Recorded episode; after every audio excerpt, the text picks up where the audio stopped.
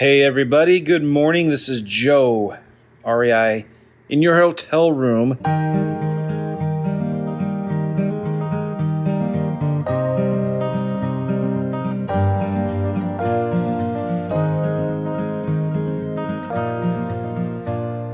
I am not in my car right now, and I don't have my professional mic set up stuff, but uh, I just wanted to record a podcast for you as I'm thinking about things and going through my Facebook feed, and I found a really interesting post. And I'm not going to actually name names in this post because some of these guys I agree with and some of them I disagree with.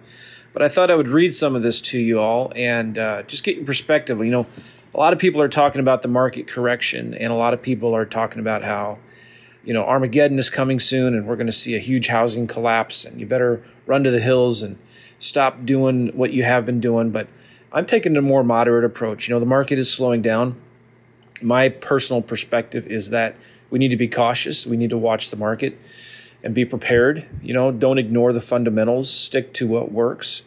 And you should be doing that when the market is hot, when it's cold and flat, whatever, right? You should be focusing just on basic, solid fundamentals, and you'll always be doing well, right?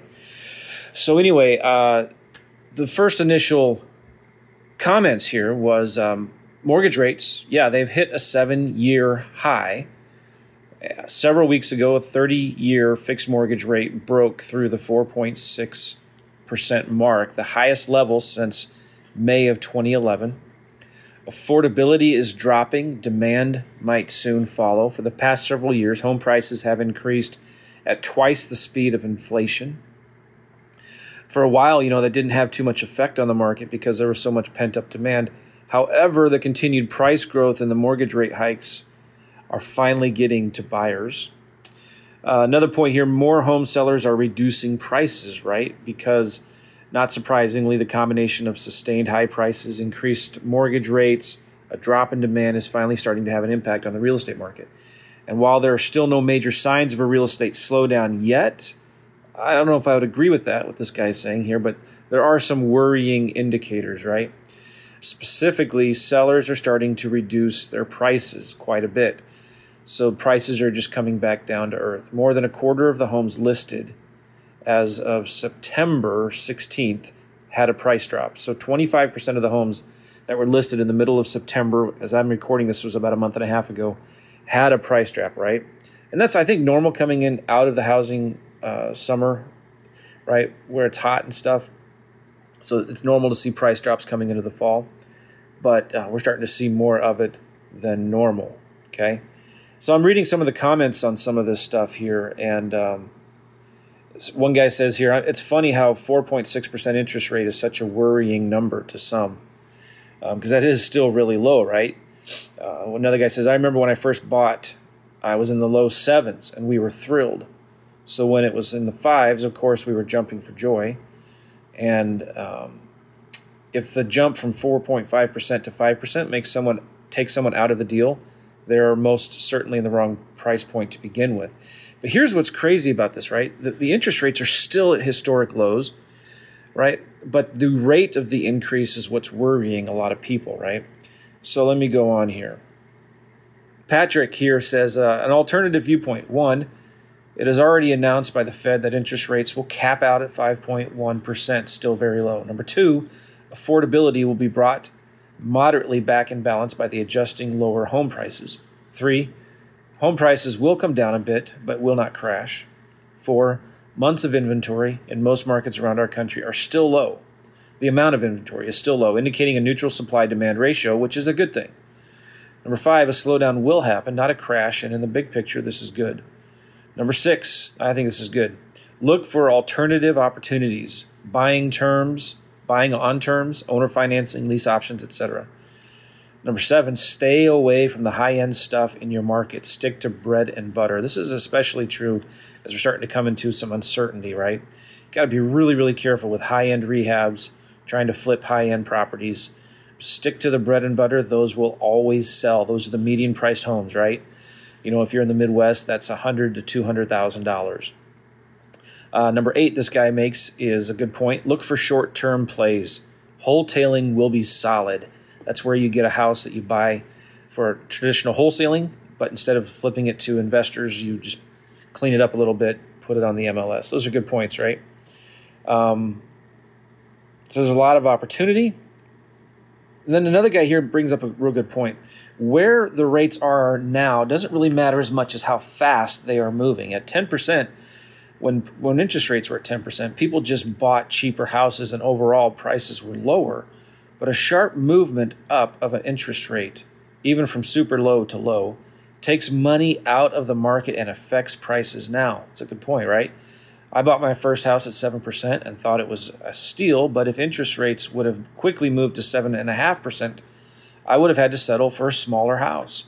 People are always going to the max when they can afford, so they're always going to the max of what they can afford. So rising interest rates affect very rapidly what they can buy, and it therefore affects the investor no matter what level they are at. Here's a really important point to remember with rising interest rates. You may think it's historic lows, but for the person that is downsizing and has an interest rate at three and a half or four percent, they're downsizing to a smaller home, right? They can't do that. They can sell their house and buy a hundred uh, a house that's hundred thousand dollars cheaper, but with interest rates of one point higher, their mortgage payments are going to be the same. Now I don't know the exact numbers, right? But like if somebody wants to downsize, they have to dramatically downsize, which is not what a lot of people want to do.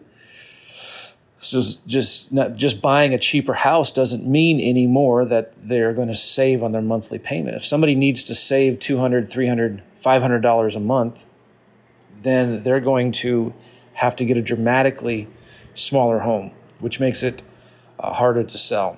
You get what I'm saying there? Another guy says here, good point. Our financial system is working. Interest rates are the governor for price appreciation. Real estate is cyclical. Did we all think it was going to be smooth sailing forever? Good point, right? So, all right, this is another good point. this is good. He says, It's not food for thought. The meal has been served. The market has already started a correction, even if it only normalizes. It will put a lot of people out of business simply because they won't know how to even underwrite deals that take three months to sell versus three days and have depreciation in the mix. You understand what he's saying there? Problem is coming with lending. How are you going to underwrite deals? How are you going to lend money on deals where before it used to take a week to sell, but now it's going to take three to four, five, six months to sell, and prices are falling. So that's going to affect a lender what they're willing to lend on deals for quick flips and for rehabs and stuff like that, right? And uh, you just got to be smarter it's the whole point of this, right? It doesn't say you should stop investing, but you need to be smarter because it's taking longer to sell and it's still like historically good. It's, you know, no, three months is normal historically, maybe, right? But like when you get investors that are used to selling within a week, everybody gets really, really nervous when it starts taking longer than that. So this guy says it's coming, it's time to prepare position and prosper. If you don't have a fat cash position to make it through the gap between the gap of time between what a seller thinks their house is worth coinciding with what an investor is willing to pay for it, you will suffocate a slow death. What he's saying there is that sometimes when the market corrects, there's this period of 6 to 12 months, it's a gap where everybody's trying to figure out what's going on, right? There's this period of time where an investor is saying, I, you know, I see in the future the market is going down. We need to adjust for it. And so we're going to be offering less. But the sellers, they don't see it yet. And they still think their house is worth a lot more than it actually is. They don't see that the house, the days on market are longer. And uh, they're, they're thinking that they can still sell their house for top dollar quickly with multiple offers.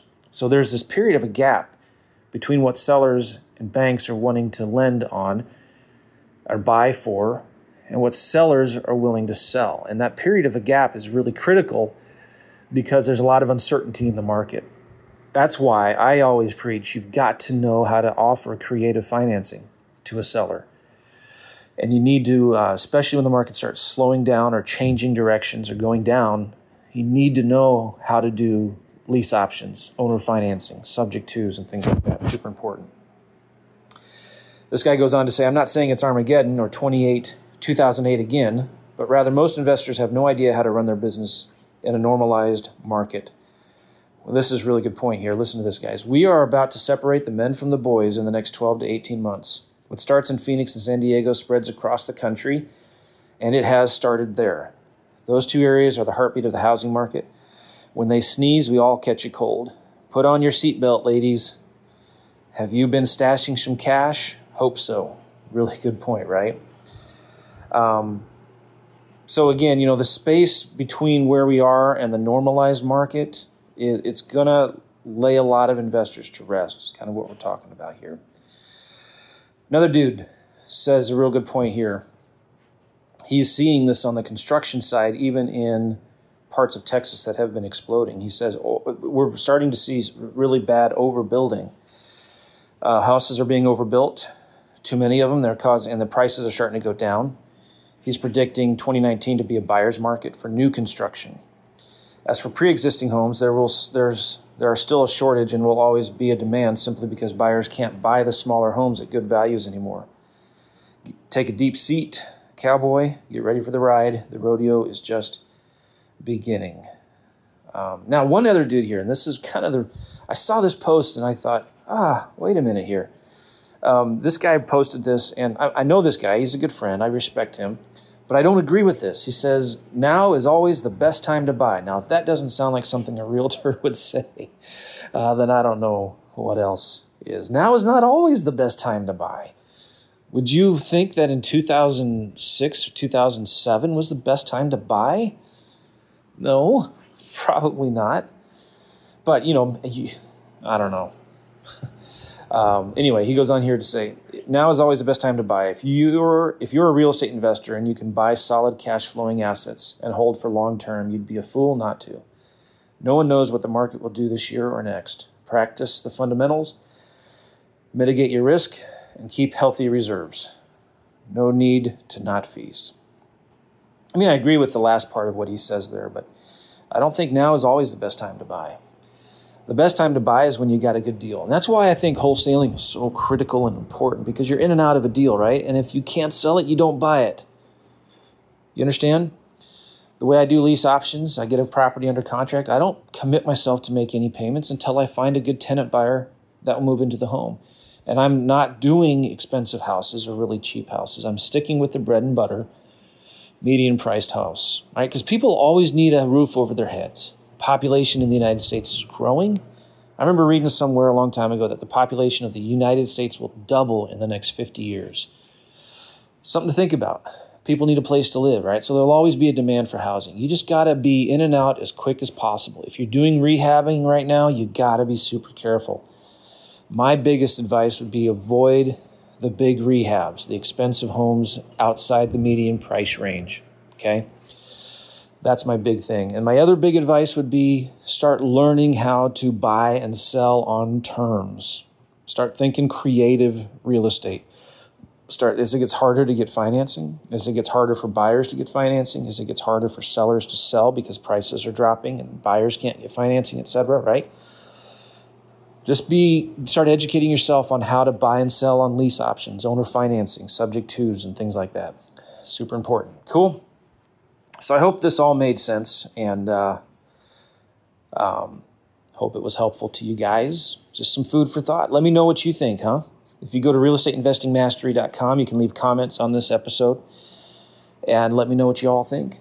We'll see you guys. Take care.